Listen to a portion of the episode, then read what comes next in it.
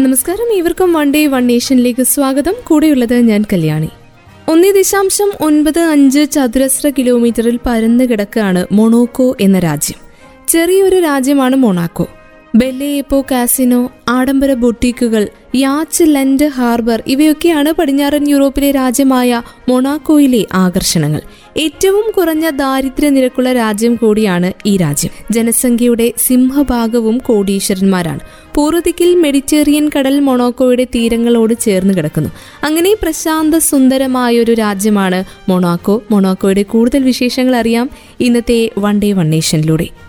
വലിപ്പം നോക്കി വിലയിരുത്തിയാൽ ആൾ ഒരു ഇത്തിരി കുഞ്ഞൻ രാജ്യമാണ്. പക്ഷേ അറിയപ്പെടുന്നത് ലോകത്തിലെ പണക്കാരുടെയും അറിയപ്പെടുന്ന ആളുകളുടെയും കളിസ്ഥലമെന്നും. അതാണ് മൊണാക്കോ എന്ന ദേശം. ലോകത്തിലെ ഏറ്റവും ചെറിയ രാജ്യമായ മൊണാക്കോയുടെ വിസ്തൃതി നാനൂറ്റി തൊണ്ണൂറ്റി ഒൻപത് ഏക്കർ മാത്രമാണ്. രൂപത്തിൽ ചെറുതാണെങ്കിലും ഈ രാജ്യത്തെ വിശേഷിപ്പിക്കുക എന്നത് വാക്കുകൾ കൊണ്ട് അത്ര എളുപ്പത്തിൽ സാധ്യമാകുന്ന ഒന്നല്ല. പടിഞ്ഞാറൻ യൂറോപ്പിലെ ഒരു ചെറിയ രാജ്യം ഫ്രാൻസും മെഡിറ്ററേനിയനുമാണ് അതിരുകൾ. ഭരണഘടനയിൽ അധിഷ്ഠിതമായിട്ടുള്ള ഏകാധിപത്യമാണ് അവിടെ നിലവിലുള്ളത്. ആൽബർട്ട് രണ്ടാമൻ രാജകുമാരനാണ് ഇപ്പോഴത്തെ ഭരണാധികാരി. സ്വതന്ത്ര രാജ്യമാണെങ്കിലും പ്രതിരോധ ചുമതല ഫ്രാൻസിനാണുള്ളത്.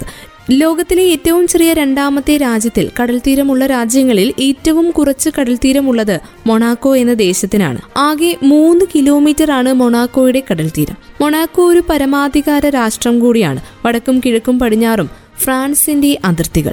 മൊണാക്കോയുടെ പ്രിൻസിപ്പാലിറ്റിയിൽ മുപ്പത്തി എണ്ണായിരത്തി അറുന്നൂറ്റി എൺപത്തിരണ്ട് താമസക്കാരാണുള്ളത്. അവരിൽ ഒൻപതിനായിരത്തി നാനൂറ്റി എൺപത്തിയാറ് പേരും മൊണഗാസ്ക് എന്ന പൗരന്മാരാണ്. ലോകത്തിലെ ഏറ്റവും ചെലവേറിയതും സമ്പന്നവുമായ സ്ഥലങ്ങളിൽ ഒന്നായി പരക്കെ അംഗീകരിക്കപ്പെട്ടിരിക്കുന്ന രാജ്യം കൂടിയാണ് മൊണാക്കോ.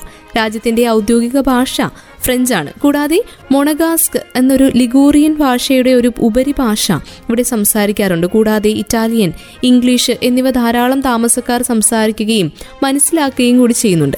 ഒരു പരമാധികാര രാഷ്ട്രം രണ്ടേ പോയിന്റ് ഒന്ന് ചതുരശ്ര കിലോമീറ്റർ വിസ്തീർണമുള്ളത് കൊണ്ട് തന്നെ വത്തിക്കാൻ സിറ്റി കഴിഞ്ഞാൽ ലോകത്തിലെ ഏറ്റവും ചെറിയ പരമാധികാര രാഷ്ട്രം കൂടിയാണ് മൊണാക്കോ എന്ന ദേശം. ഒരു ചതുരശ്ര കിലോമീറ്ററിൽ പത്തൊൻപതിനായിരത്തി ഒൻപത് നിവാസികൾ താമസിക്കുമ്പോൾ ലോകത്തിലെ ഏറ്റവും ജനസാന്ദ്രതയുള്ള പരമാധികാര രാഷ്ട്രമാക്കി മൊണാക്കോയെ അത് മാറ്റുന്നുമുണ്ട്. മൊണാക്കോ യൂറോപ്പിലെ ഒരു പരമാധികാര മൈക്രോ സ്റ്റേറ്റ് ആണ് മൂന്ന് വശവും ഫ്രാൻസിനാൽ ചുറ്റപ്പെട്ടിരിക്കുന്ന സ്ഥലം. നാലാം വശത്ത് മെഡിറ്ററേനിയൻ കടൽ തീരം അതൊരു തീരപ്രദേശമാണ്. ഒരു ചെറിയ രാഷ്ട്രമാണെങ്കിലും ലോകത്തിലെ അതിസമ്പന്നരുടെ കേന്ദ്രമാണ് മൊണാക്കോ. ഗ്ലാമറും ആഡംബര ജീവിതവുമായി ബന്ധപ്പെട്ടിരിക്കുന്നതാണ് ഇവിടുത്തെ കഥകൾ. മൊണാക്കോയ്ക്ക് അഞ്ച് പോയിന്റ് നാല് ഏഴ് കിലോമീറ്റർ കര അതിർത്തിയുണ്ട്. ലോകത്തിലെ ഏറ്റവും ചെറിയ തീരപ്രദേശമായിട്ടുള്ള ഏകദേശം മൂന്ന് കിലോമീറ്റർ ദൈർഘ്യമുള്ള തീരപ്രദേശം മൊണാക്കോ എന്ന രാജ്യത്തിന് സ്വന്തമാണ്. ഇതിന് ആയിരത്തി എഴുന്നൂറ് മുതൽ മുന്നൂറ്റി നാൽപ്പത്തിയൊൻപത് മീറ്റർ വരെ വീതിയുമുണ്ട്. സമുദ്രനിരപ്പിൽ നിന്ന് നൂറ്റി അറുപത്തിയൊന്ന് മീറ്റർ ഉയരമുള്ള ലെസ് റിവോയസ് വാർഡിലെ മോണ്ട് ഏജലിന്റെ ചെരുവുകളിൽ ചെമിൻഡസ് റിവോയസ് എന്ന് പേരിട്ടിരിക്കുന്ന ഇടുങ്ങിയൊരു പാതയുണ്ട് രാഷ്ട്രത്തിൽ. അതാണ് രാഷ്ട്രത്തിന്റെ ഏറ്റവും ഉയർന്ന സ്ഥലം. ഇറ്റലിയുടെ അതിർത്തിയിൽ നിന്ന് ഏകദേശം പതിനഞ്ച് കിലോമീറ്റർ അകലെയാണ് ഈ പ്രിൻസിപ്പാലിറ്റി സ്ഥിതി ചെയ്യുന്നത്. രണ്ടായിരത്തി എട്ടിലെ കണക്കനുസരിച്ച് അയ്യായിരത്തി നാനൂറ്റി നാൽപ്പത്തി മൂന്ന് ജനസംഖ്യയുള്ള ലാർവോട്ടോ ബാസ് മൗലിൻസ് ആണ് അതിന്റെ ഏറ്റവും ജനസാന്ദ്രതയുള്ള വാർഡ്. നിലനികത്തിലൂടെ മൊണോക്കോയിലെ ഭൂവിസ്തൃതി ഇരുപത് ശതമാനം വർദ്ധിക്കുകയുണ്ടായി. രണ്ടായിരത്തി അഞ്ചിൽ ഇതിന് ഒന്നേ പോയിന്റ് ഒൻപത് ഏഴ് നാല് ചതുരശ്ര കിലോമീറ്റർ മാത്രമാണ് ഉണ്ടായിരുന്നത്. ഭരണഘടനാപരമായ രാജവാഴ്ചയുടെ കീഴിലാണ് മൊണാക്കോ പ്രിൻസിപ്പാലിറ്റി ഭരിക്കുന്നത്. ആൽബർട്ട് രണ്ടാമൻ രാജകുമാരൻ രാഷ്ട്രത്തിന്റെ തലവൻ. അദ്ദേഹം ഭരണഘടനാ പദവി ഉണ്ടായിരുന്നിട്ടും വലിയ രാഷ്ട്രീയ അധികാരം പ്രയോഗിക്കുന്നുണ്ട് ജനങ്ങൾ. ഗവൺമെന്റിന്റെ തലവനായ പ്രധാനമന്ത്രിക്ക് ഒന്നുകിൽ മൊണേഗാസ്ക് അല്ലെങ്കിൽ ഫ്രഞ്ച് പൗരനാകാം. ഒരു നിയമനത്തിന് മുമ്പ് രാജാവ് ഫ്രാൻസ് സർക്കാരുമായി കൂടിയാലോചിക്കും. മൊണാക്കോയിലെ ജുഡീഷ്യറിയിലെ പ്രധാന അംഗങ്ങൾ വേർപിരിഞ്ഞ ഫ്രഞ്ച് മജിസ്ട്രേറ്റുകളാണ്. ആയിരത്തി ഇരുന്നൂറ്റി തൊണ്ണൂറ്റിയേഴ് മുതൽ ഹൗസ് ഓഫ് ഗ്രിമാൾഡി മൊണാക്കോയെ ഹ്രസ്വമായ തടസ്സങ്ങളില്ലാതെ ഭരിക്കുന്നുണ്ട്.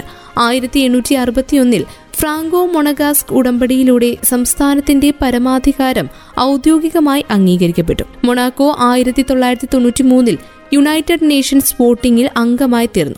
മൊണാക്കോയുടെ സ്വാതന്ത്ര്യവും പ്രത്യേക വിദേശ നയവും ഉണ്ടായിരുന്നിട്ടും അതിന്റെ പ്രതിരോധം ഫ്രാൻസിന്റെ ഉത്തരവാദിത്തം കൂടിയാണ്. എന്നിരുന്നാലും മൊണാക്കോ രണ്ട് ചെറിയ സൈനിക യൂണിറ്റുകളെ പരിപാലിക്കുന്നുണ്ട്. ഔദ്യോഗികമായി യൂറോപ്യൻ യൂണിയന്റെ ഭാഗമല്ല മൊണാക്കോ എങ്കിലും കസ്റ്റംസും അതിർത്തി നിയന്ത്രണങ്ങളും ഉൾപ്പെടെയുള്ള ചില യൂറോപ്യൻ യൂണിയൻ നയങ്ങളിൽ അത് പങ്കെടുക്കുന്നുണ്ട്. ഫ്രാൻസുമായുള്ള ബന്ധത്തിലൂടെ മൊണാക്കോ യൂറോയെ അതിന്റെ ഏക കറൻസിയായി ഉപയോഗിക്കുന്നുമുണ്ട്. മുൻപ് ഫ്രഞ്ച് ഫാങ്ക് ആണ് ഉപയോഗിച്ചിരുന്നത്. മൊണാക്കോ രണ്ടായിരത്തി നാലിൽ കൗൺസിൽ ഓഫ് യൂറോപ്പിൽ ചേർന്നു. ഓർഗനൈസേഷൻ ഇന്റർനാഷണൽ ഡീൽ ഓഫ് ഫ്രാങ്കോഫോണിയിൽ അംഗവുമാണ് ഈ രാജ്യം. ഫോർമുല വണ്ണിന്റെ യഥാർത്ഥ ഗ്രാൻഡ് പ്രിക്സിലൊന്നായ മൊണാക്കോ ഗ്രാൻഡ് പ്രിക്സ് എന്ന വാർഷിക സ്ട്രീറ്റ് സർക്യൂട്ട് മോട്ടോർ റേസിന് ആതിഥേയർ കൂടിയാണ് മൊണാക്കോ രാജ്യം.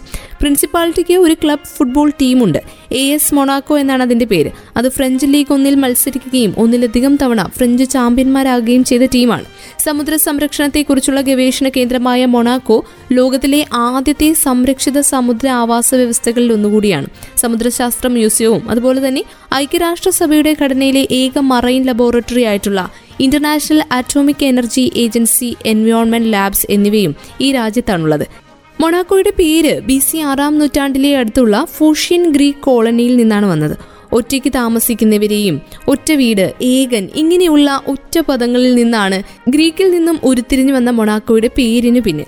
പുരാണ കഥകളിലെ അതിമാനുഷ ശക്തിയുള്ള യോദ്ധാവായിരുന്ന ഹേറാക്ലിസിന്റെ റോമൻ ദൈവം ഹെർക്കുലീസ് ഇതുവഴി ഒരിക്കൽ കടന്നുപോയി. അപ്പോൾ അവിടെ മുൻപുണ്ടായിരുന്ന ദൈവങ്ങൾ പിന്തിരിഞ്ഞ് മറ്റെങ്ങോട്ടോ പോയെന്നും അവിടെ അതിനുശേഷം ഒരു ക്ഷേത്രമുണ്ടായതായും ഐതിഹ്യം പറയുന്നുണ്ട്. ഹെർക്കുലീസ് ദേവനായി നിർമ്മിച്ച വീടായാണ് അതിനെ ആളുകൾ കണ്ടത്. ഹെർക്കുലീസിന്റെ ഈ വീട് ഈ പ്രദേശത്തെ ഒരേ ഒരു ക്ഷേത്രമായതുകൊണ്ട് നഗരത്തെ മോണോയിക്കോസ് എന്ന് വിളിച്ചിരുന്നു. പിന്നീട് ഈ സാമ്രാജ്യം റോമൻ സാമ്രാജ്യത്തിന്റെ കൈവശത്തിലായി. അത് കഴിഞ്ഞ് റോമൻ സാമ്രാജ്യക്കാർ ഈ കരയെ ജനോയികൾക്ക് നൽകി. ജനോയി കുടുംബക്കാരുടെ കൈവശത്തിലായി പിന്നീട് ഈ സാമ്രാജ്യം. ഒരു ജനോയിസ് കുടുംബത്തിന്റെ ഒരു ശാഖയായ ഗ്രിമാൾഡി അതിന് കീഴിലായിരുന്നു നൂറു വർഷത്തിലധികം കാലം മൊണാക്കോ എന്ന ദേശം. റിപ്പബ്ലിക് ഓഫ് ജനോവ പത്തൊൻപതാം നൂറ്റാണ്ട് വരെ നിലനിന്നുവെങ്കിലും മൊണാക്കോയെ നിലനിർത്താൻ അവർ ഗ്രിമാൾഡി കുടുംബത്തെ അനുവദിച്ചു. അതുപോലെ ഫ്രാൻസും സ്പെയിനും നൂറുകണക്കിന് വർഷങ്ങളായി അത് ഒറ്റയ്ക്ക് ഭരിച്ചു. ഫ്രഞ്ച് വിപ്ലവം വരെ ഫ്രാൻസ് പക്ഷേ ഈ രാജ്യത്തെ തങ്ങളുടെ ഇതിനോട് കൂടിച്ചേർത്തില്ല. എന്നാൽ നെപ്പോളിയന്റെ പരാജയത്തിനു ശേഷം മൊണാക്കോ സാഡിനിയ രാജ്യത്തിന്റെ സംരക്ഷണയിലായി. പത്തൊൻപതാം നൂറ്റാണ്ടിൽ സാഡിനിയ ഇറ്റലിയുടെ ഭാഗമായപ്പോൾ ഈ പ്രദേശം ഫ്രഞ്ച് സ്വാധീനത്തിന്റെ കീഴിലായി. എന്നാൽ ഫ്രാൻസ് അതിനെ സ്വതന്ത്രമായി തുടരാൻ അനുവദിച്ചു. ഫ്രാൻസിനെ പോലെ രണ്ടാം ലോക മഹായുദ്ധ സമയത്ത് മൊണാക്കോയും അച്ചുതണ്ട് ശക്തികളാൽ കീഴടക്കപ്പെട്ടു. ഒടുവിൽ മോചിപ്പിക്കപ്പെടുന്നതിന് മുൻപ് ഇറ്റലിയാണ് രാജ്യം ഭരിച്ചത്. അവരുടെ അധിനിവേശം ചുരുങ്ങിയ കാലം മാത്രമേ നീണ്ടു നിന്നുള്ളൂവെങ്കിലും യഹൂദ ജനതയെ നാട് കടത്തുന്നതിനും മൊണോക്കോയിൽ നിന്നുള്ള നിരവധി പ്രതിരോധ അംഗങ്ങളെ വധിക്കുന്നതിനും കാരണമായി. അതിനുശേഷം മൊണാക്കോ സ്വതന്ത്രമാണ്. ഇതൊക്കെ കഴിഞ്ഞാണ് യൂറോപ്യൻ യൂണിയനുമായുള്ള സംയോജനത്തിന് രാജ്യം ചില നടപടികൾ സ്വീകരിച്ചത്. ക്രിമാൾഡി എന്ന കുടുംബം ഭരിച്ചിരുന്ന കാലത്തിൽ നിന്നാണ് ഈ രാജ്യത്തിന്റെ ചരിത്രം ആരംഭിക്കുന്നത്. ആയിരത്തി ഒരുന്നൂറ്റി തൊണ്ണൂറ്റിയൊന്നിൽ ഹെൻറി ആറാമൻ ചക്രവർത്തി ഭൂമി അനുവദിച്ചതിനെ തുടർന്ന് മൊണാക്കോ ആയിരത്തി ഇരുന്നൂറ്റി പതിനഞ്ചിൽ ജനോവയുടെ കോളനിയായി പുനഃസ്ഥാപിക്കപ്പെട്ടു. ആയിരത്തി ഇരുന്നൂറ്റി തൊണ്ണൂറ്റിയേഴിൽ ഹൗസ് ഓഫ് ഗ്രിമാൾഡിയിലെ ഒരു അംഗമാണ് മൊണാക്കോ ആദ്യമായി ഭരിച്ചത്. ഫ്രാൻസിസ്കോ ഗ്രിമാൾഡിയും അദ്ദേഹത്തിന്റെ ആളുകളും ഫ്രാൻസിസ്കൻ സന്യാസിമാരുടെ വേഷം ധരിച്ച് മൊണാക്കോ പാറയെ സംരക്ഷിക്കുന്ന ഒരു കോട്ടയുണ്ടായിരുന്നു. അത് പിടിച്ചെടുക്കി.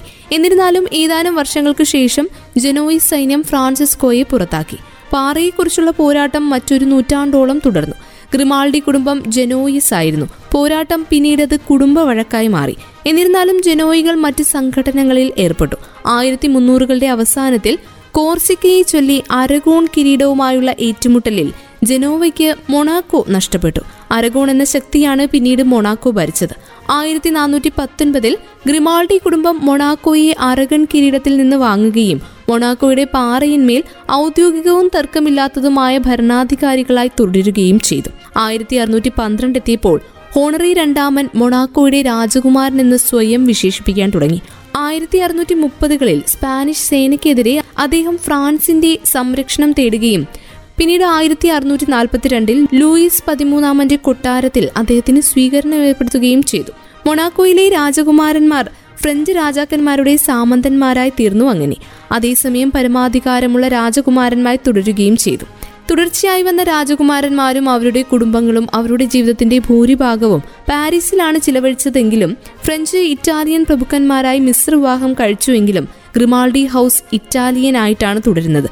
ഫ്രഞ്ച് വിപ്ലവം വരെ ഫ്രാൻസിന്റെ സംരക്ഷക പ്രദേശമായി മൊണാക്കോ അതിന്റെ നിലനിൽപ്പ് തുടർന്നു. ഈ സമയത്താണ് പത്തൊൻപതാം നൂറ്റാണ്ടിലേക്ക് കാലം മൊണാക്കോയെ കയ്യും പിടിച്ചു കൊണ്ടുപോകുന്നത്. ആയിരത്തി എഴുന്നൂറ്റി തൊണ്ണൂറ്റി മൂന്നിൽ പുറത്തുനിന്നെത്തിയ കുറേയേറെ ഫ്രഞ്ച് ശക്തികൾ മൊണാക്കോ പിടിച്ചെടുക്കുകയും ആയിരത്തി എണ്ണൂറ്റി പതിനാല് വരെ രാജ്യത്തവർ തമ്പടിക്കുകയും ചെയ്തു. ഫ്രഞ്ച് ഭരണത്തിൻ കീഴിൽ മൊണാക്കോ എത്തിയത് ഈ സമയത്താണ്. നെപ്പോളിയൻ ബോണപ്പാട്ടിന്റെ കീഴിലായി ഈ ചെറിയ രാജ്യം. ഈ ഒരു കാലഘട്ടത്തിൽ യൂറോപ്പിലെ മിക്ക രാജ്യങ്ങളും നെപ്പോളിയന്റെ കമാൻഡിന് കീഴിലായിരുന്നു.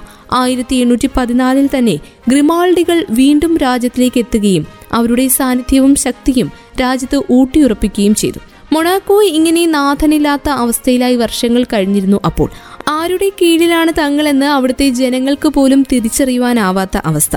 ആയിരത്തി എണ്ണൂറ്റി അറുപതുകൾ വരെ ഈ ഒരു അവസ്ഥ തുടർന്നു. പത്തൊൻപതാം നൂറ്റാണ്ടിൽ നിന്നും ഇരുപതാം നൂറ്റാണ്ടിലേക്ക് മൊണാക്കോ പ്രവേശിച്ചപ്പോൾ കുറേയേറെ സമരങ്ങളും ചെറുത്തുനിൽപ്പുകളുമാണ് രാജ്യം കണ്ടത്.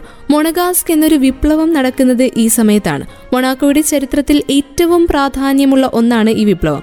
ജനങ്ങൾ പ്രിൻസ് ആൽബർട്ട് ഒന്നാമനെതിരെ അണിനിരുന്നത് ഈ സമയത്താണ്. ആയിരത്തി തൊള്ളായിരത്തി പത്തിലായിരുന്നു ഈ വിപ്ലവം മൊണാക്കോ കണ്ടത്. പ്രിൻസ് ആൽബർട്ടിന്റെ ഏകാധിപത്യ ഭരണത്തിന് കീഴിൽ പൊറുതിമുട്ടിയിരിക്കുകയായിരുന്നു അവിടുത്തെ ജനങ്ങൾ. ഈ ഒരു വിപ്ലവം നടന്നതിന് തൊട്ടടുത്ത വർഷം മൊണാക്കോയുടെ ഭരണഘടനയുടെ പ്രഖ്യാപനത്തോടെ സമ്പൂർണ രാജവാഴ്ചയുടെ അന്ത്യത്തിലേക്ക് രാജ്യത്തെ നയിക്കുകയും ചെയ്തു. അന്ന് നടന്ന വിപ്ലവത്തിലേക്ക് ഒന്ന് കാതു കൊടുക്കുമ്പോൾ അവിടുത്തെ ജനങ്ങളുടെ അമർഷവും രൂക്ഷവുമാണ് കാതുകളിൽ വന്ന് നിറയുന്നത്. ഏറ്റവും ആദ്യം പറയേണ്ട കാര്യവും അതുതന്നെ. പ്രജകൾക്ക് രാജകുമാരനെതിരെ നിരവധി പരാതികൾ ഉയർന്നിരുന്നു ആ കാലഘട്ടത്തിൽ. രാജ്യത്ത് കൃഷിയിടങ്ങളോ ഫാക്ടറികളോ ഇല്ലാത്തതുകൊണ്ട് കടുത്ത തൊഴിലില്ലായ്മയുണ്ടായിരുന്നു. കൂടാതെ ഗെയിമിംഗ് എന്നൊരു സ്ഥാപനം രാജകുമാരന്റെ പ്രജകളെ നിയമിക്കുന്നത് നിരോധിക്കുകയും ചെയ്തു. കൂടാതെ രാജകുമാരനെ കുറിച്ച് പറയുമ്പോൾ അദ്ദേഹം തന്റെ പണം സ്വന്തം രാജ്യത്ത് ചിലവഴിക്കുന്നതിനേക്കാൾ ഏറെ അധികമായി ചിലവിട്ടത് ഫ്രാൻസിലായിരുന്നു. രാജകുമാരൻ അനുസരിക്കുന്നതിൽ പരാജയപ്പെട്ടു കഴിഞ്ഞാൽ രാജവാഴ്ചയെ അട്ടിമറിച്ച് ഒരു റിപ്പബ്ലിക് സ്ഥാപിക്കുമെന്ന ഭീഷണിയിലുള്ള ഒരു ഭരണഘടനയും പാർലമെന്റും വേണമെന്നാണ് അവിടുത്തെ ജനങ്ങൾ ആവശ്യപ്പെട്ടത്. ഗെയിമിംഗ് എന്ന സ്ഥാപനത്തിന്റെ മേലുള്ള കാമിൽ ബാങ്കിന്റെയും റോളണ്ട് ബോണപ്പാട്ടിന്റെയും കുത്തക അവസാനിപ്പിക്കുക. ഫ്രഞ്ച് പൗരന്മാരെ സ്റ്റേറ്റ് ഓഫീസുകളിൽ നിന്ന് നീക്കം ചെയ്യുക. രാജകുമാരന്റെ സാമ്പത്തികം സംസ്ഥാനത്ത് നിന്ന് വേർപെടുത്തുക. ഇവയൊക്കെയായിരുന്നു മൊണാക്കോ കണ്ട ഏറ്റവും വലിയ വിപ്ലവത്തിന്റെ മറ്റ് ആവശ്യങ്ങൾ. കുറേയധികം ആക്രമണങ്ങൾക്കും സമരങ്ങൾക്കും ഒക്കെ ഒടുവിൽ ജനങ്ങളുടെ ആവശ്യങ്ങൾ അംഗീകരിക്കുകയല്ലാതെ വേറെ നിവൃത്തിയില്ലായിരുന്നു രാജകുമാരന് മൊണാക്കോയുടെ ഗവൺമെന്റിന്റെയും സമ്പദ് വ്യവസ്ഥയുടെയും ഫ്രഞ്ച് ആധിപത്യത്തിനെതിരെയും ആ വർഷം മുഴുവനും പ്രതിഷേധങ്ങൾ കണ്ടു ഈ രാജ്യം. രാജ്യത്തെ കൊള്ളയടച്ച രാജാവിനെതിരെ പൊതുജനം അണിനിരന്നു. കോപാകുലരായ ജനക്കൂട്ടം രാജകുമാരന്റെ കൊട്ടാരവും ആക്രമിച്ചു. ഡെസ്കാരാബിനിയസ് ഡൂ പ്രിൻസിന്റെ സഹായത്തോടെ രാജകുമാരൻ രക്ഷപ്പെട്ടു. കലാപം അവസാനിക്കുന്നതുവരെ അദ്ദേഹം ഫ്രാൻസിലാണ് താമസിച്ചത്. കമ്പനിയുടെ പട്ടാളക്കാർ കൊട്ടാരം സംരക്ഷിക്കാൻ ശ്രമിക്കുകയും ചെയ്തു. പക്ഷേ പകലൊക്കെ നീണ്ട കലാപത്തിന് ശേഷം ആത്യന്തികമായി ആ ഒരു സംരക്ഷണ ശ്രമം പരാജയപ്പെടുകയും ചെയ്തു. ഇതൊക്കെയായിരുന്നു ഈ വിപ്ലവത്തിന്റെ ബാക്കി പത്രം ഇതിനുശേഷമാണ് മൊണാക്കോ ഭരണഘടനയെക്കുറിച്ച് ചിന്തിക്കുന്നതും. ആയിരത്തി തൊള്ളായിരത്തി പതിനൊന്ന് ജനുവരി മാസം അഞ്ചാം തീയതി ഒരു പുതിയ ഭരണഘടന മൊണാക്കോയിൽ നിലവിൽ വന്നു. എന്നിരുന്നാലും ഒന്നാം ലോക മഹായുദ്ധം നടക്കുന്ന സമയത്ത് ആൽബർട്ട് ഒന്നാമൻ രാജകുമാരൻ അപ്പോഴും കാര്യമായ അധികാരം കൈയാളുകയും നിലവിൽ കൊണ്ടുവന്ന ഭരണഘടനയെ തൽക്കാലത്തേക്ക് നിർത്തിവെക്കുകയും ചെയ്തു. ജനങ്ങൾ കാത്തിരുന്നതായിരുന്നു പുതിയൊരു ഭരണഘടനയ്ക്ക് വേണ്ടി മൊണാക്കോയിൽ. പക്ഷേ ഗ്രിമാൾഡി കുടുംബത്തിന്റെ സ്വേച്ഛാധിപത്യ ഭരണം പുതിയ ഭരണഘടന കുറച്ചു കൊണ്ടുവരികയും ആൽബർട്ട് ഒന്നാമൻ രാജകുമാരൻ ഒന്നാം ലോക മഹായുദ്ധ സമയത്ത് ഭരണഘടന താൽക്കാലികമായി നിർത്തിവെക്കുകയും ചെയ്തതിനു ശേഷം മറ്റൊരു പ്രധാനപ്പെട്ട ഉടമ്പടി രാജ്യത്തുണ്ടായി. ഫ്രഞ്ച് സേനയും മൊണാക്കോയും തമ്മിലുള്ള ഒരു ഉടമ്പടി. ആയിരത്തി എണ്ണൂറ്റി അറുപത്തി ഒന്ന് ആയിരത്തി തൊള്ളായിരത്തി പതിനെട്ട് രണ്ടായിരത്തി രണ്ട് ഈ വർഷങ്ങളിലെ ഫ്രാങ്കോ മൊണഗാസ് ഉടമ്പടികളാണ് ഫ്രഞ്ച് റിപ്പബ്ലിക്കിനും മൊണാക്കോയുടെ പ്രിൻസിപ്പാലിറ്റിയും തമ്മിലുള്ള ബന്ധത്തിന്റെ അടിസ്ഥാനം. ഈ ഉടമ്പടികൾ മൊണാക്കോയുടെ സ്വതന്ത്ര പദവിയും പരമാധികാരവും നിർവചിക്കുന്നവയാണ്. അതുപോലെ തന്നെ ഗ്രിമാൾഡി രാജവംശത്തിന് രാജ്യത്തിന് മേലുള്ള പിന്തുടർച്ച അവകാശവും ഒക്കെ രേഖപ്പെടുത്തിയിട്ടുണ്ട് ഈ ഒരു ഉടമ്പടിയിൽ.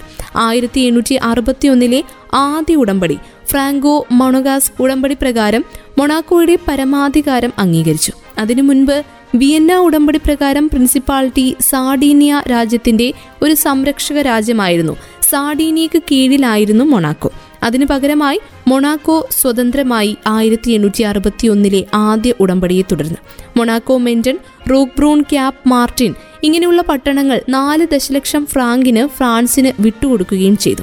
ഒന്നാം ലോക മഹായുദ്ധത്തിന്റെ അവസാനത്തോടടുത്ത ആയിരത്തി തൊള്ളായിരത്തി പതിനെട്ട് ആ ഒരു വർഷം മൊണാക്കോയിൽ പിന്തുടർച്ച പ്രതിസന്ധിയെ തുടർന്ന് ആയിരത്തി തൊള്ളായിരത്തി പതിനെട്ട് ജൂലൈ പതിനേഴിന് ഫ്രഞ്ച് വിദേശകാര്യ മന്ത്രിയായിരുന്ന സ്റ്റീഫൻ പിച്ചനും മൊണാക്കോ രാജകുമാരനായിരുന്ന ആൽബർട്ട് ഒന്നാമന്റെ പ്രതിനിധിയും രണ്ടാമത്തെ ഉടമ്പടി ഒപ്പുവെച്ചു ആയിരത്തി തൊള്ളായിരത്തി പതിനെട്ടിൽ അക്കാലത്ത് മൊണഗാസ്ക് സിംഹാസനത്തിന്റെ അവകാശിക്ക് നിയമാനുസൃതമായി കുട്ടികൾ ഇല്ലായിരുന്നു. അദ്ദേഹത്തിന്റെ ജർമ്മൻ കസിന്മാരായിട്ടുള്ള യുറാച്ചിലെ പ്രഭുക്കന്മാർ ഭാവിയിൽ സിംഹാസനത്തിലെത്താനുള്ള സാധ്യത ഫ്രഞ്ചുകാർക്ക് പക്ഷേ അസ്വീകാര്യമായിരുന്നു. അവരത് ഇഷ്ടപ്പെട്ടില്ല. അത്തരമൊരു സംഭവം നടക്കുന്നത് തടയാനായി ഫ്രാൻസിനെ ശാക്തീകരിക്കുന്ന ഉടമ്പടി വ്യവസ്ഥകൾ അംഗീകരിക്കാൻ മൊണഗാസ്കിന് മേൽ സമ്മർദ്ദം ചെലുത്തുകയും ഉണ്ടായി ഉടമ്പടിയുടെ ആർട്ടിക്കിൾ രണ്ട് പ്രകാരം മൊണാക്കോയുമായി ബന്ധപ്പെട്ട വിദേശ നയ നടപടികൾ ഫ്രഞ്ച് മൊണഗാസ് സർക്കാരുകൾ അംഗീകരിക്കണമെന്ന് വ്യവസ്ഥ ചെയ്തു. മൂന്നാമത്തേതും നിലവിലുള്ളതുമായിട്ടുള്ള ഒരു ഉടമ്പടി രണ്ടായിരത്തി രണ്ട് ഒക്ടോബർ ഇരുപത്തിനാലിന് ഒപ്പുവെച്ച ഒന്നാണ്. മൊണാക്കോ ആയിരത്തി തൊള്ളായിരത്തി തൊണ്ണൂറ്റി മൂന്ന് മെയ് മാസത്തിൽ ഐക്യരാഷ്ട്രസഭയുടെ ഒരു സമ്പൂർണ അംഗരാജ്യമായി മാറി. രണ്ടായിരത്തി രണ്ടിലെ ഉടമ്പടിയിലൂടെ മൊണാക്കോയുടെ ഭരണഘടനയിൽ പുനരവലോകനം നടത്തി.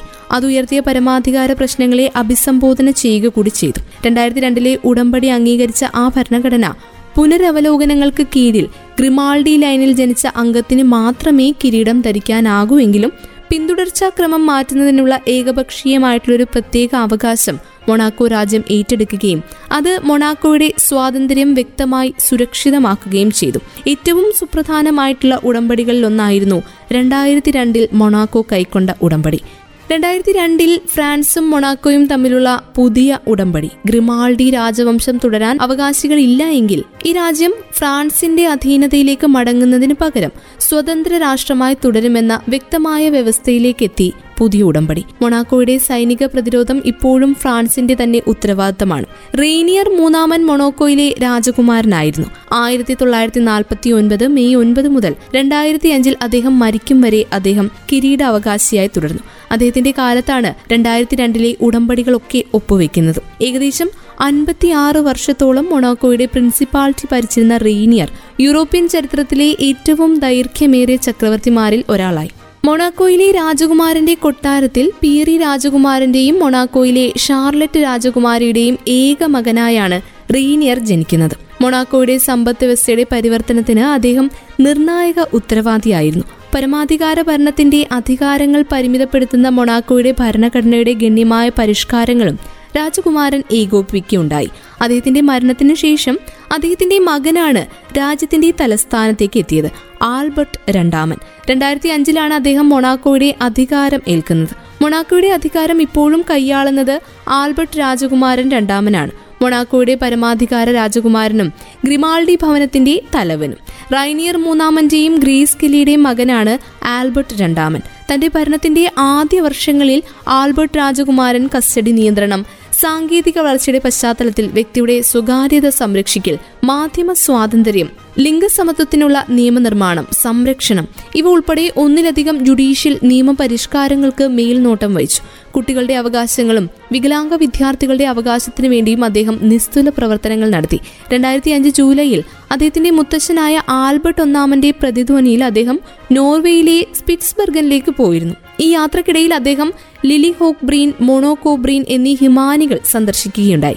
ആൽബർട്ട് രാജകുമാരനും റഷ്യൻ ആർട്ടിക് പരിവേഷണത്തിൽ ഏർപ്പെട്ടു. രണ്ടായിരത്തി ആറ് ഏപ്രിൽ പതിനാറിന് ഒരു ഈസ്റ്റർ ദിനത്തിൽ ഉത്തര ധ്രുവത്തിൽ എത്തി ആൽബർട്ട് രണ്ടാമൻ. ഉത്തര ധ്രുവത്തിൽ എത്തുന്ന ആദ്യത്തെ രാഷ്ട്രതലവനാണ് ആൽബർട്ട് രണ്ടാമൻ. തന്റെ സ്ഥാനാരോഹണം മുതൽ social housing railway infrastructure hospitality വ്യവസായത്തിനുള്ള വിദ്യാഭ്യാസ സ്ഥാപനങ്ങൾ സെക്കൻഡറി വിദ്യാഭ്യാസം. ഇവയുൾപ്പെടെ വിവിധ സൗകര്യങ്ങളുടെ നിർമ്മാണത്തിനും വിവിധ സേവനങ്ങൾക്കും രാജകുമാരൻ മേൽനോട്ടം വഹിച്ചിട്ടുണ്ട്. ധാർമ്മിക സാമ്പത്തിക പ്രവർത്തനം ക്രിമിനൽ ബാധ്യത കള്ളപ്പണം വെളുപ്പിക്കൽ സംഘടിത കുറ്റകൃത്യങ്ങൾ ഇവയെ ചെറുക്കുന്നതിനുള്ള സംവിധാനങ്ങൾ സ്വീകരിക്കൽ മൊണഗാസ് ക്രിമിനൽ നിയമത്തിൽ നികുതി തട്ടിപ്പ് ഏർപ്പെടുത്തൽ ഇവയൊക്കെ പ്രോത്സാഹിപ്പിക്കുന്നതിനുള്ള ഒരു സംരംഭത്തിനും അദ്ദേഹം നിലവിൽ നേതൃത്വം കൊടുക്കുന്നു. ഇപ്പോഴും അദ്ദേഹത്തിന്റെ പരിഷ്കാരങ്ങൾ രാജ്യത്ത് നടന്നുകൊണ്ടിരിക്കുകയാണ്.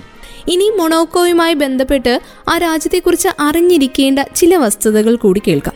ഇന്തോനേഷ്യയിലെയും മൊണാക്കോയിലെയും ദേശീയ പതാകകൾ ചുവപ്പും വെള്ളയും ഉള്ള തിരശ്ചീന നിറങ്ങളാണ്. രണ്ടും തമ്മിലുള്ള ഒരേ ഒരു വ്യത്യാസം ഇന്തോനേഷ്യയുടെ പതാക നീളമേറിയതാണ് എന്നതാണ്. പോളണ്ടിന്റെ ദേശീയ പതാകയ്ക്കും സമാനമായ രൂപകൽപ്പനയുണ്ടെങ്കിലും വ്യത്യാസ നിറങ്ങളാണ് ഉള്ളത്. ചുവന്ന വരയ്ക്ക് മുകളിൽ വെളുത്ത വരയുണ്ട്.